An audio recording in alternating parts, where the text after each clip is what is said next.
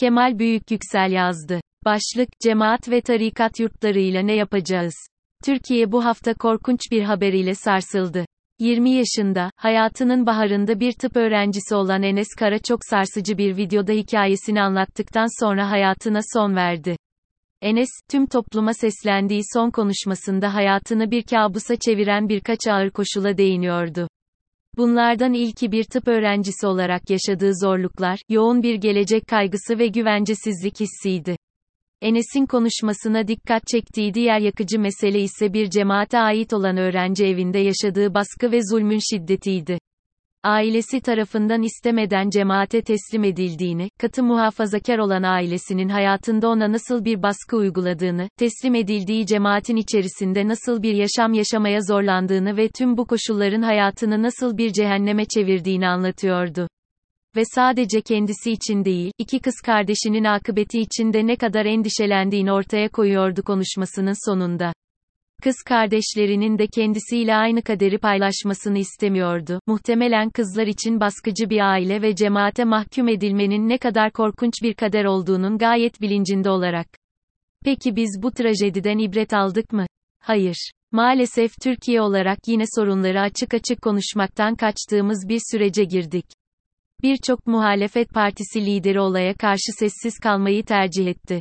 Sorunun tarikatlar ve cemaatlerle alakalı olmadığı söyleminin baskın kılınmasında muhalefet partilerinin birçoğunun dahi etkisi oldu. Türkiye olarak maalesef ne yaşarsak yaşayalım kolay ders almayan bir toplumuz. Daha bundan 6 yıl önce 15 Temmuz'da toplumun ve devlet kademelerine sirayet etmiş bir cemaatin yoldan çıkarak yönetimi nasıl ele geçirmeye çalıştığına hep birlikte tanıklık ettik. Tarikatlar veya cemaatlere bağlı vakıfların yurtlarında veya öğrenci evlerinde yaşanan taciz, tecavüz, cinayet, yangın, intihar olaylarına şahit olduk. Ancak bugün yine toplum olarak oturup dürüst bir tartışma yapmaktan kaçınır bir haldeyiz. Bu tartışmayı yapmaktan kaçınmamızın en net göstergesi ise cemaat ve tarikat yurtlarının, öğrenci evlerinin kapatılması talebinin hızlıca "cemaatler ve tarikatlar kapatılsın" tartışmasına çekilip bir kültür savaşı tetikleyerek bu talebin meşruiyetinin altına oymaya çalışıp bertaraf edilmeye çalışılması. Birçok farklı muhafazakar çevrenin de bu süreçte tartışmanın odağını burada tutmamak için farklı argümanlar üzerinden yürüme yahut meseleyi bir kültür savaşına çekme çabası da gözden kaçmıyor. Konuyu tarikat ve cemaat yurtları, öğrenci evleri ve aile tahakkümünden çok daha genel bir tartışmaya çekmek suyu bulandırmaktan başka bir amaca da pek hizmet etmiyor. Tarikatların ve cemaatlerin toplumdaki etkilerini yitirmelerini arzulamak ve buna karşı mücadele edilmesi gerektiğini talep etmekle gayet meşru bir tartışma. Ancak konuyu hızlıca buraya çekmek önümüzdeki akut sorunun çözümünü tartışmayı da imkansızlaştırıyor. Bu akut sorun da çok basit. Türkiye'de cemaatler ve tarikatlar var, bunlar resmi yapılar değil. Kapılarına zincir vurulacak bir yer yok. Çoğu zaman gayri resmi şekilde örgütleniyorlar. Kendilerini temsilen bazılarının vakıfları veya dernekleri bulunuyor. Bu yapıların da birçok faaliyeti arasında önemli faaliyetlerinden bir tanesi de öğrencilere yurt veya öğrenci evi açmak. Ancak bu yurt veya öğrenci evleri bile her zaman resmi bir kurum altında varlık göstermiyor. Bu yapılara çoğu zaman çocuklar aileleri tarafından teslim ediliyor. Aileler ya ekonomik olanaksızlıklardan ya da ideolojik tercihlerden dolayı çocuklarını bu yapılara gönderiyor. Bu yurtlar veya öğrenci evlerindeki gençler istemedikleri yaşam pratiklerini uygulamak zorunda kalabiliyor, zorla bir dini endoktrinasyon sürecine maruz kalıyorlar. Bu gençlerin hayatları içinde bulundukları yapılar tarafından sıkı biçimde denetleniyor. Hür iradelerinin bir önemi kalmıyor. Genellikle aileleri de gayet baskıcı bir yaklaşım içerisinde oluyor ve bu zorbalık hem cemaatler hem de aile tarafından aynı anda uygulanarak daha da ağır bir yüke yol açıyor. Enes Kara'nın bir cemaatin öğrenci evine mahkum edilmesinin sebebi ise ekonomik bile değil. Ailesinin tercihi ve baskısı. Enes, videoda ailesinin imkanlarının gayet yerinde olduğunu ancak buna rağmen kendisini bu cemaate teslim ettiğini belirtiyor. Yani bu işi sadece bir yoksulluk ve barınma sorunu olarak kurgulamakta eksik ve hatalı kalıyor. Burada bir zihniyet sorunu var. Nokta. Bu zihniyet bütüncül ve sistematik bir sorun. Ancak bu sorunun ilk ayağı olarak Enes Kara'nın intiharına sebep olan koşulların nasıl değiştirileceğini ortaya koymak gerekiyor. Öğrencilere yurt veya barınma imkanı sağlamak bir hizmettir veya hayırseverliktir. Kamu tarafından da özel girişimler ve vakıflar tarafından da gerçekleştirilebilir. Hangisinin daha doğru bir yol olduğu başka bir tartışma. Ancak bunun yöntemi demokratik bir hukuk devletinde yasal sınırlar içerisinde çizilmiştir. Cemaatler ve tarikatların açtığı öğrenci evleri zaten herhangi bir resmiyete sahip olmadığı için başlı başına gayrimeşrudur, yasal değildir. Tarikat ve cemaatlere bağlı vakıfların sağladığı yurt hizmetlerinin birçoğu da sadece öğrencilere barınma sağlamıyor, bu hizmet karşılığında öğrencinin tüm hayatı üzerinde hakimiyet kuruyor, tüm gününü kendi ideolojik yaklaşımına göre disipline ediyor ve bu barınma imkanını bir ideolojik endoktrinasyon sürecine dönüştürüyor. Barınma hizmetinin böyle bir sürece dönüşmesi kabul edilemez, hizmetin politik bir ajanda için araçsallaştırılmasına, gençlerin istismarına ve temel yurttaşlık haklarının zedelenmesine yol açar. Barınma hizmeti sadece hizmet olarak kalmadığı sürece amacı dışına çıkıyor ve başka bir ajandanın aracına dönüşüyor demektir. Bu da zaten tarikat ve cemaat gibi yapıların sorununu ortaya koyuyor. Bu yapılar neredeyse her zaman gençleri ağlarına katacak bu tarz hizmetleri kendi politik ve toplumsal amaçları için sunuyorlar. Bu ağların içerisinde bireyin temel hürriyetini ve haklarını hiçe sayan baskıcı yaşam pratiklerini gençler üzerinde uyguluyorlar. Belli bir ağ üzerinden gençlerin topluma katılımlarını sağlıyorlar. Sonrasında da kendi gruplarının çıkarları için hareket edecek bu ağın toplumun ve devletin farklı yerlerine sirayet etmesi için çabalayarak toplum ve devlet içerisinde gayrimeşru bir egemenlik alanı oluşturmaya çalışıyorlar. Bu sürecin fazla ileri gittiğinde neler olduğunu 15 Temmuz darbe girişiminde net bir şekilde gördük. Peki ilk adımda bu yurt ve öğrenci evleri hakkında sunulabilecek çözüm nedir? İlk olarak öğrenci evleri yasal sınırların dışında bir hizmet pratiği olduğundan dolayı devletin bu oluşumları tamamen engellemesi için sistematik bir mücadele vermesi gerekiyor. Bunun yapılabilmesi için de tarikat ve cemaatlerin tamamen resmi ve şeffaf yapılara dönüştürülmesi için mücadele vermek şart. Aksi takdirde bu yapıların finansal faaliyetlerini denetlemek de imkansız hale gelecektir. Yani tarikatlar ve cemaatler tarafından finanse edilen ve işletilen öğrenci evleri meselesi başlı başına yasal sınırların dışında bir pratiktir ve sadece tarikat ve cemaatlerin faaliyetleri yasal sınırlara çekildiğinde yok olabilirler. Yasal sınırlara çekildiğinde bu tarz gayri resmi barınaklar yerine sunulabilecek tek resmi hizmet zaten yurt hizmetlerine dönüşmek zorunda kalacaktır. Bu noktaya gelene kadar izlenecek süreç daha ikircikli olacaktır. Çünkü suç unsuru tespit etmeden keyfi biçimde ev baskını yapmak demokratik bir hukuk devletinde mümkün değil. Çözüm aşamasında ülkeyi bir polis devletine döndürmek sağlıklı bir seçenek değil. Çünkü bu bir bumerang gibi geri dönüp başkalarına karşı da bir silaha dönüşebilir. Tabii eğer somut bir suç unsuru bulunursa uygulanacak yöntem demokratik bir hukuk devleti sınırları içinde de meşru olabilir. Bu süreç içerisinde bu evlerin takibi en sağlıklı biçimde sosyal hizmetler uzmanları aracılığıyla olabilir. Üniversitelerde ve her yerleşim biriminde gençlerin ulaşabileceği sosyal hizmet uzmanları oluşturulabilir. Bu gençlerin takibi sağlanabilir ve destek sunulabilir. Zaten halihazırda cemaatler kayırıldıkları için hukuk işlemeye başladığı zaman doğal olarak suç tespitleri başlar. Ayrıca soruşturmalar şikayete bağlı yapılabilir. Evlerde kalan gençlerin eğer uğradıkları bir istismar, şiddet, haklarının ihlali, özgürlüğünün kısıtlanması, hürriyetinden yoksun bırakma gibi durumlar varsa bunları ihbar edebilecekleri veya bunları tespit edebilecek sosyal hizmet mekanizmaları geliştirilmeli. Suç tespiti yapıldıktan sonra da bu öğrenci evinin kapatılması için meşru hukuki zeminde oluşabilecektir. Buna ek olarak da öğrencilerin yaşadıkları istismarı anlamamaları ihtimaline karşı da resmi eğitim kurumlarında öğrencileri bilinçlendirme kampanyalarının düzenlenmesi önemli bir adım olacaktır. Birçok genç huzursuz hissetse dahi, bir başkasından duyana kadar yaşadığı deneyimin istismar içerdiğini fark edemeyebilir. Nokta. İkincisi, barınma hizmeti sunacak herhangi bir vakfın asla bir ideolojik endoktrinasyon ve baskı pratiğini gençlere dayatmaması için tüm bu tarz vakıflara devletin sıkı denetimlerde bulunması gerekiyor. Üçüncüsü, cemaatlerin ve tarikatların dirsek temasında olduğu somut delillerle tespit edilen vakıfların bu tarz barınma hizmetleri sunmasına karşı kısıtlama getirilebilir. Bu tarz hizmetler sunduğu tespit edilen vakıflara da devletin desteğinin kesilmesi ve kaynak aktarımının önlenmesi alınabilecek bir diğer önlem.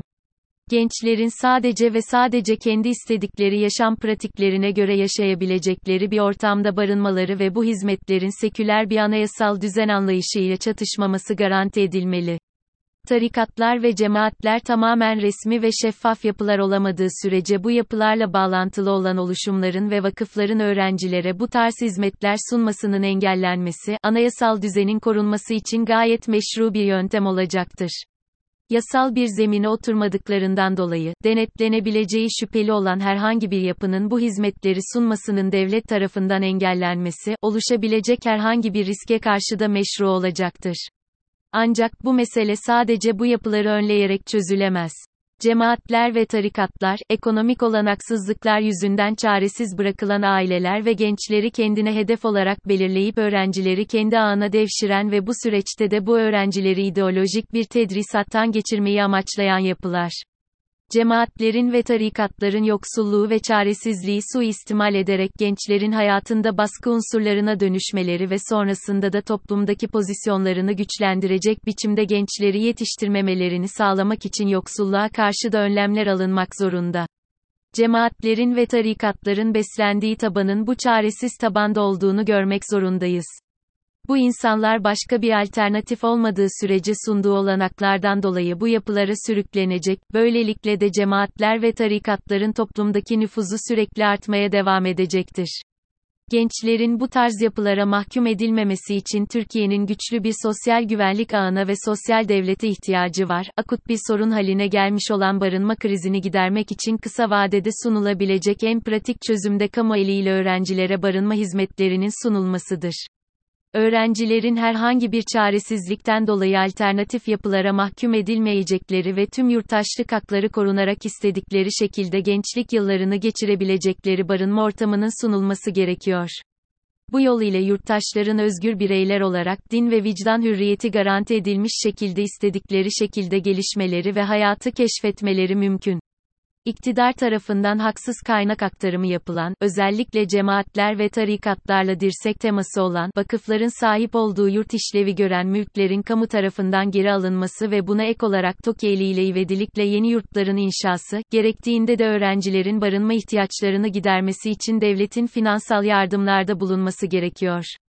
Ayrıca ailelerin de çocuklarını ev dışına, yurtlara göndermek istediğinde bu yurtlara yönlendirilmesi için aktif çaba sarf edilmesi gerekiyor. Birçok aile çocuklarının iradesini hiçe sayarak gençleri cemaat ve tarikat yurtlarına teslim edebiliyor. Ailelerin zorla çocuklarını cemaat veya tarikat yurtlarına teslim etmemesinin ve gençlerin hayatının bir cehenneme dönüşmesinin önüne geçilmesi için gençlere net bir alternatif ve aile baskısı altında kalmadan bu alternatifi tercih etme özgürlüğünü sağlayacak koşullar sunulmak zorunda. Çocukların sadece ailelerinin onlara çizdiği yolun insafına kalması, yeni Enes Kara trajedilerinin yaşanması riskini devam ettirecektir. Tarikatların ve cemaatlerin sağladığı olanaklara bir alternatif oluşturulduğu zaman bu yapılara toplum tarafından duyulan ihtiyaç da doğal olarak azalacaktır. Bu da bu yapıları zayıflatmak için stratejik önem arz ediyor. Enes Kara'nın intiharı bize gençler cemaatlerin ve vakıfların eline bırakıldığında ne gibi trajediler gerçekleşebileceğini çok net biçimde gösteriyor. Bunun bir ayağı devletin bu yapılara bilinçli bir şekilde açtığı alan, diğer ayağı toplum içerisinde gençlere bu hizmeti sunan cemaat ve tarikatlar ve bu yapıların içerisinde dönen korkunç yaşam, bir diğer ayağı ise gençleri bu yapıların içine atan baskıcı muhafazakar aileler. Türkiye'de gençlerin hayatını cehenneme çeviren bir suç ortaklığı var. Bu suç ortaklığının da üç ayağı var: devlet, toplum ve aile. Bu suç ortaklığı, dünyayla tanışan bir bireyin kendi istediği biçimde dünyayla ilişkilenmesinin önünde büyük bir engeldir. Gençler ne ailelerin ne emanet edildikleri yapıların ne de devletin baskıcı pratiklerine maruz kalmamalı. Bu baskı ve tahakküm zincirine yurttaşların mahkum edilmemesi için yurttaşların ailelerine, cemaat ve tarikatlara ve hatta baskı uygulayacak hükümetlere karşı korunması demokratik, rasyonel, laik bir hukuk düzeninde devletin birinci sorumluluğudur. Bu önlemlerin antidemokratik ve yasakçı bir zihniyet ile özdeşleştirilmesi bireyin özgürlüğünü ve eşitliğini garanti etmekle yükümlü olan demokratik bir yasal düzenin çarpık bir yorumu olur. Buradaki sorun nettir. Her laik demokratik hukuk devletinin yasal sınırları bellidir. Bu sınırların dışına çıkacak faaliyetlere karşı da devletin teyakkuz halinde olması antidemokratik ve hukuk dışı bir eylem olarak görülemez. Bu tartışmanın dini veya dindar kesimleri hedefe koyma, bu kesimlerin kimliklerini kamusal alanda özgürce yaşamalarına engel olma gibi bir amacı asla olamaz.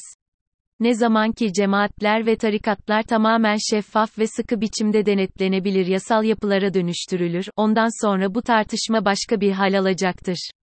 Cemaatler ve tarikatlar olarak adlandırdığımız yapılar toplumdaki tüm diğer derneklere ve vakıflara benzer olarak şeffaf biçimde faaliyet göstermedikleri sürece gayrimeşru yapılar olarak kalacaktır. Lakin buradaki en büyük ikilem de şudur: cemaatlerin ve tarikatların demokratik ve hukuki anlamda yasal sınırların içinde faaliyet gösterecek yapılara dönüşmesi demek, bugünkü tüm özelliklerini az çok yitirmeleri de demek olacaktır. Bu yapıların bugünkü haliyle korunduğu sürece demokratik ve hukuki bir düzene uyum sağlamaları mümkün değildir. Ancak bu yapıların tamamen dini veya manevi duygu ve düşüncelerini paylaşan insanlar topluluğuna dönüşüp dönüşemeyeceği de şüpheli. Çünkü bugünkü anladığımız haliyle cemaatler ve tarikatların varoluş biçimleri modern demokratik laik bir hukuk devleti sınırlarının içerisinde faaliyet gösterecek şekilde kurgulanmamıştır. Birçoğunun varoluş amacı bu modern devlet ve toplum yapısına alternatif bir toplumsal yapı kurgulayarak farklı bir otorite hiyerarşisi yaratmak. Bu yapılar da hızlıca mevcut anayasal düzeni değiştirecek veya ortadan kaldıracak faaliyetlere veya devlet içinde kadrolaşma faaliyetlerine yönelebiliyor, anayasal sınırların dışına çıkabiliyorlar. Bundan dolayı da cemaat ve tarikatları baştan savma bir biçimde klasik anlamında sivil toplum örgütleri olarak tanımlamak bir hata olacaktır. Bugünkü haliyle, kavramsal olarak demokratik bir hukuk devleti içerisindeki sivil toplum anlayışına oturtulamaz. Bu haliyle kaldıkları sürece birçok tarikat ve cemaatin demokratik bir hukuk devletinin anayasal düzeninin sınırlarının içerisinde faaliyet gösterip gösteremeyeceği bir muammadır. Bu cemaatleri ve tarikatları motive eden politik ve toplumsal tahayyül, tüm yurttaşlarının bireysel hak ve hürriyetlerini garanti eden modern demokratik laik bir hukuk devletiyle uzlaşamadığı, bu düzene alternatif bir düzen inşa etmeyi arzuladığı sürece de bu uyumsuzluk devam edecektir. Bu gerçekle yüzleşemediğimiz, mevcut halleriyle cemaatlerin ve tarikatların varlıklarının ve faaliyetlerinin demokratik bir düzenle ne kadar uyumlu olabileceği üzerine dürüstçe konuşamadığımız sürece bu sistemik sorunu da çözmemiz mümkün olmayacaktır. Bu yapıların politik ve toplumsal doğasıyla yüzleşmemiz, bu tartışmadan kaçmamamız gerekiyor. Bu sistemik sorunun yoksullukla, aile yapılarıyla, toplumsal değerlerle, siyasal kültürümüzle bağlantılı olan geniş tartışması ve cemaat ve tarikatların nasıl zayıflatılabileceğinin derin şekilde incelenmesi ise başlı başına bir başka yazının konusu.